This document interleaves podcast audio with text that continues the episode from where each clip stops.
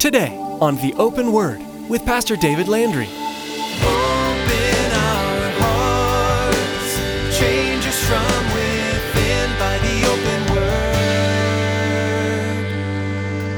Give us ears to hear your truth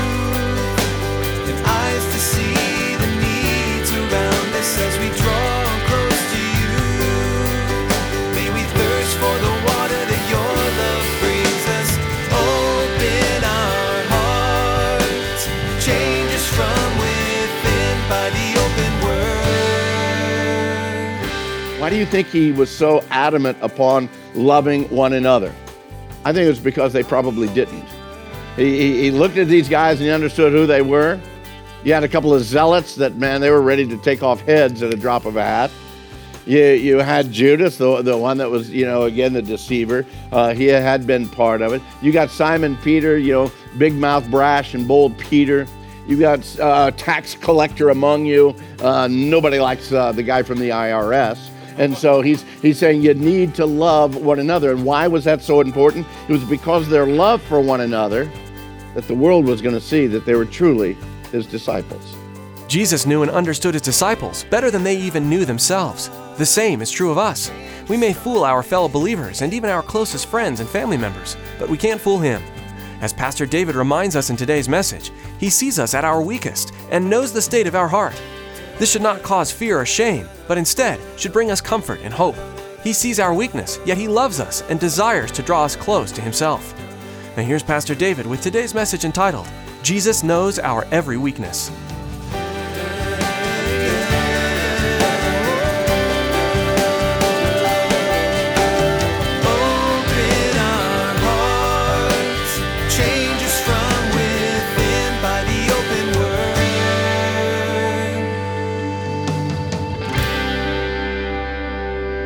Shared with you guys in the past that if you've sinned this last week, Jesus doesn't love you anymore.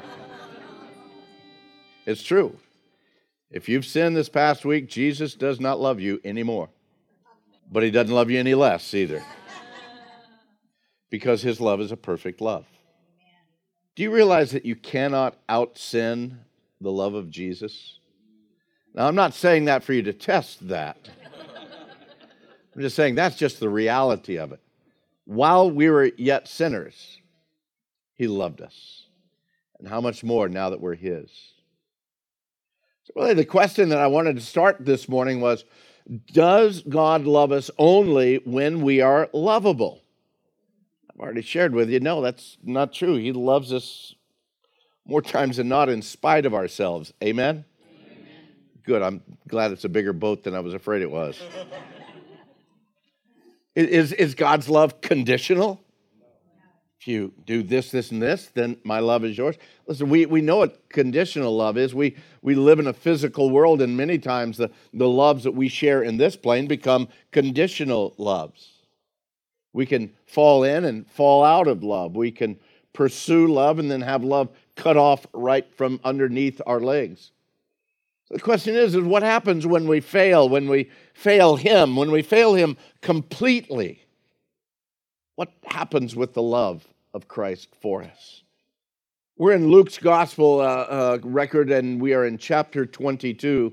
I invite you, if you would, to turn there. We'll get there in a little bit. But as we are working our way to Luke 22, I want to share with you that the night that we're going to be speaking of here in Luke 22, we've been speaking of over the last couple of weeks. It's that night of sharing the Passover meal there in the upper room with the disciples. All of the disciples, including Judas Iscariot all of them there together with Jesus, that last meal that they would have together prior to his arrest, trial, crucifixion, his burial, and his resurrection. This is the last time that they're going to be together in that kind of a relationship.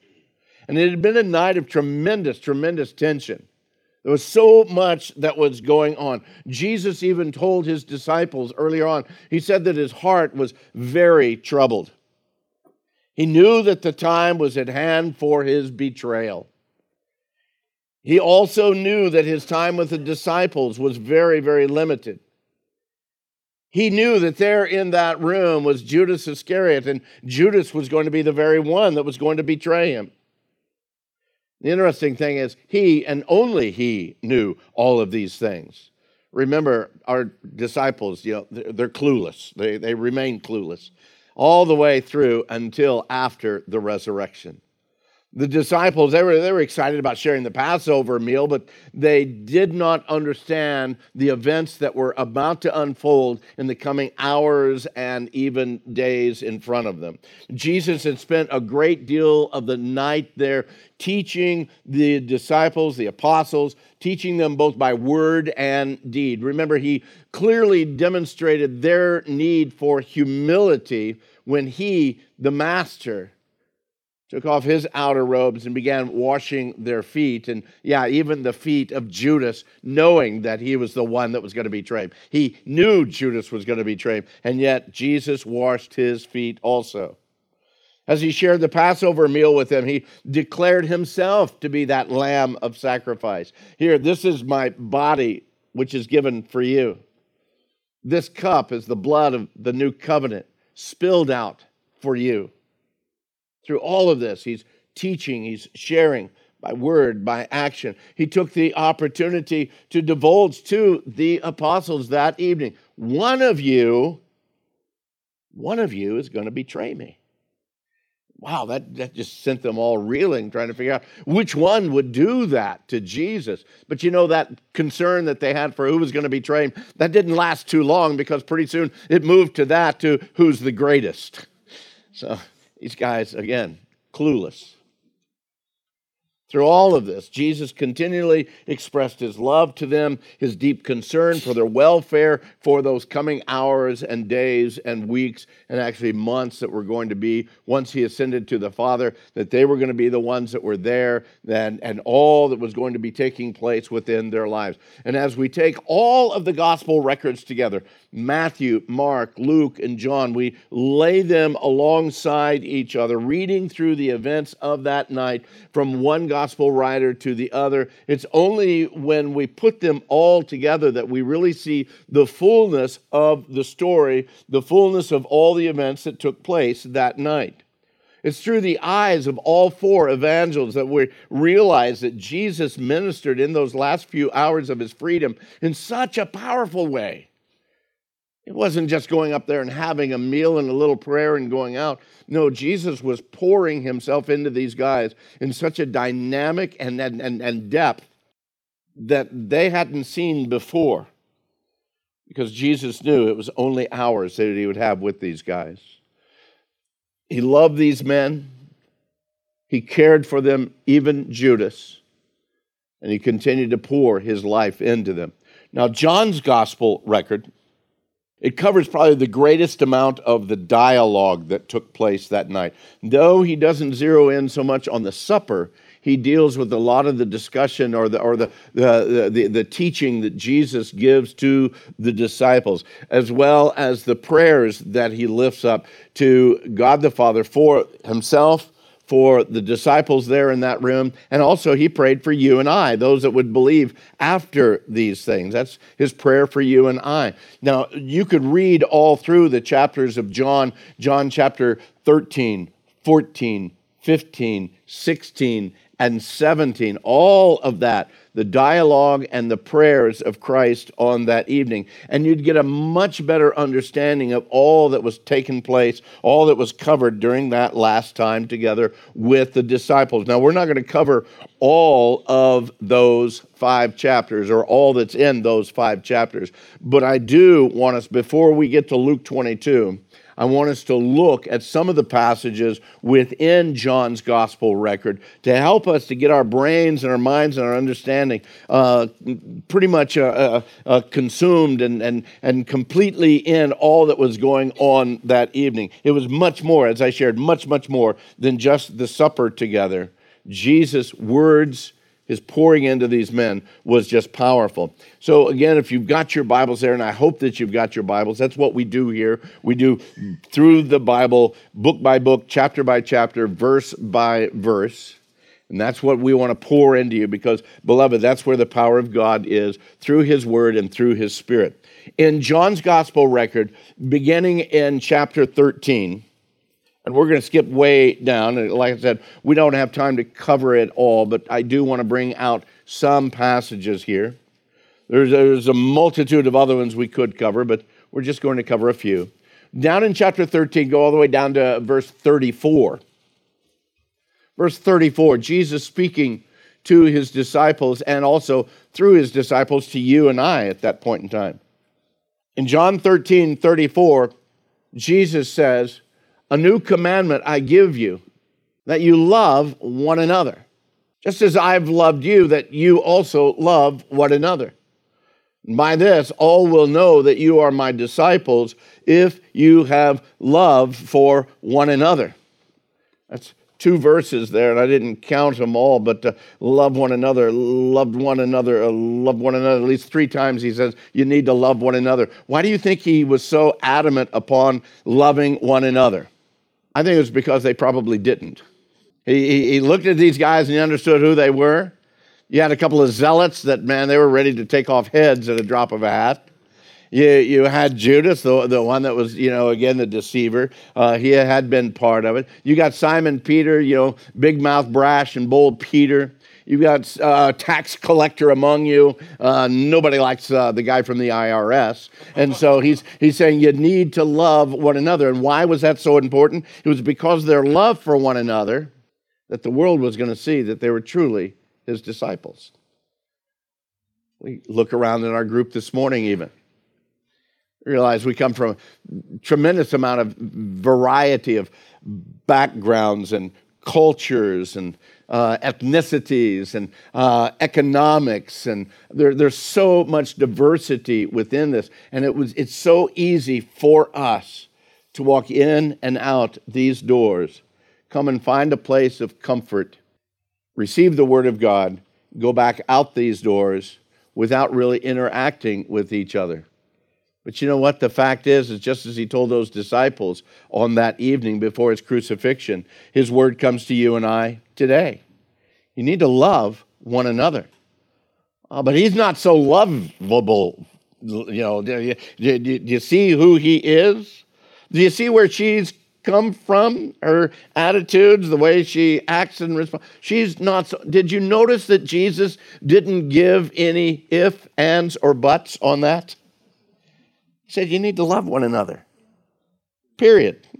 That's it. End of conversation. Don't, don't, don't, don't come with, with all of these other things that say, Oh, I would love them, except. No, Jesus says, It's by your love for one another that they will know that you are my disciples. Look at chapter 14. Now you realize why we're not going through the whole thing. We'd never make it through it. Chapter 14, verse 1. I love these words. Let not your heart be troubled. You believe in God, believe also in me. In my Father's house are many dwelling places. If it were not so, I would have told you. I, I go to prepare a place for you. And if I go and prepare a place for you, I will come again and receive you unto myself, that where I am, there you may be also. Do you realize the greatness of the hope and the promise that Jesus is giving these men that evening? That's the same hope and promise he gives for you and I. That he's gone, but he's busy. He's busy preparing a place for you and I. And because, as he said, if I go to prepare a place for you, I will come again and receive you unto myself. That's the hope and the promise that's ours, church, as we understand that our Lord is coming again. Maranatha? Yeah, even so, come quickly, Lord Jesus. He could come anytime and any day, and that'd be just fine. His hope, or our hope, is found in the promise that he makes and the truth of that promise. It's one thing for somebody to promise something that they cannot fulfill. It's another thing when somebody who has the authority and the power and the depth of love that Jesus Christ has, when he promises, beloved, you know he's going to fulfill that promise. And we can stake that in the ground. We can take that to the bank. We can understand, man, that's what I'm holding on. In the midst of all the craziness that I see around me, the hope that we stand on is yes, Jesus is coming, and he's coming to receive us again unto himself, that where he is, there we might be also. Look down still in chapter 14, verse 27. This is something every one of us need. He says, Peace I leave with you. My peace I give to you. Not as the world gives, do I give to you. Let not your heart be troubled, neither let it be afraid. I'd ask for a raise of hands of how many of you need peace in your lives, but uh, I think it would probably go all across the room. Maybe today you're in relative peace. Maybe things seem to be pretty calm, but you know what? Monday's coming. Okay? Monday's coming. And we need that peace. We and, and the great thing about the peace of Jesus is it's a lasting peace. And it's a peace that's not based on the circumstances that we live in. Why? Because it's his peace. His peace that dwells in us. And when our world falls apart all underneath us and situations come and circumstances that surround us, that we can have peace even in the midst of the lion's den. We can have peace even in the midst of a fiery furnace. That we can have peace even in the midst of a flood or, or a raging fire. That we can have peace even in the midst of all that we see. Why? Because my trust and my hope, because my trust and my hope is not in the things of this world. Therefore, when things are bad, and beloved, I know things can get bad. When things are ripping our hearts out, and beloved, I know this world and the situations that surround us can rip our hearts out. But even in the midst of that, we can have peace in the knowledge God, our Savior, loves us and he gives us his peace. Chapter 15, verse 5. Jesus says, I am the vine, and you are the branches.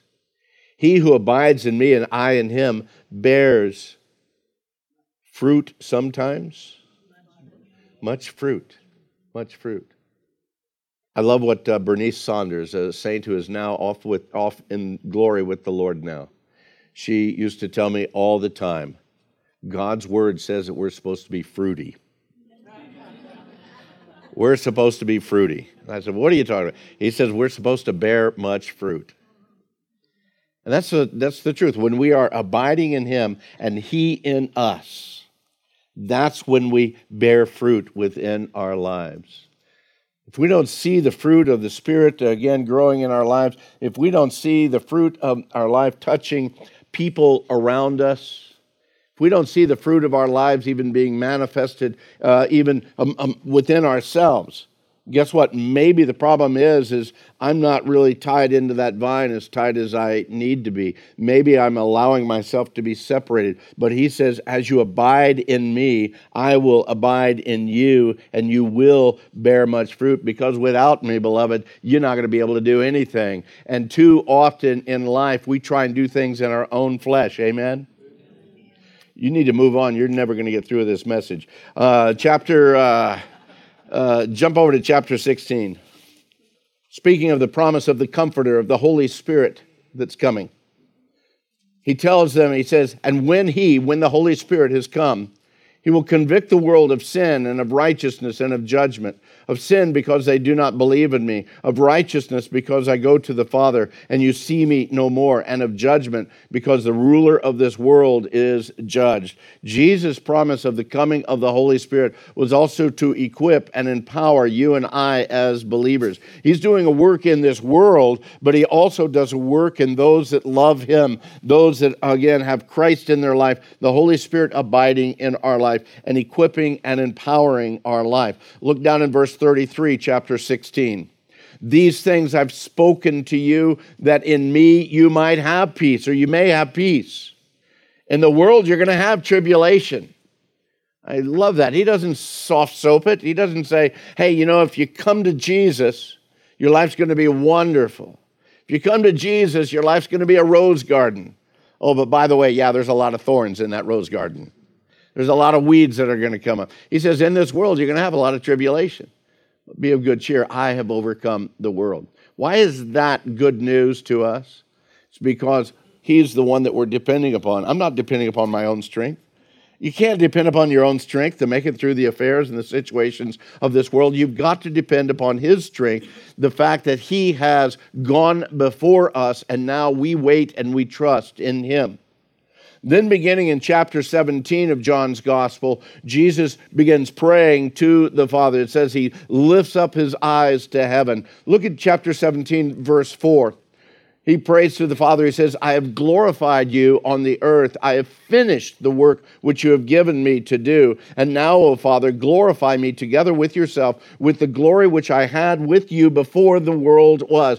Jesus is saying, I have finished the work. He is, in that very declaration, he is making certain that we understand that his life was not taken from him. He had completed the work the Father had given to him, and now he is ready to go back to the Father. All these other events that are going to happen over these next few hours already had been planned, already had been determined by that master plan of God. And tell me, are there some times that the plan of God working in your life you don't understand?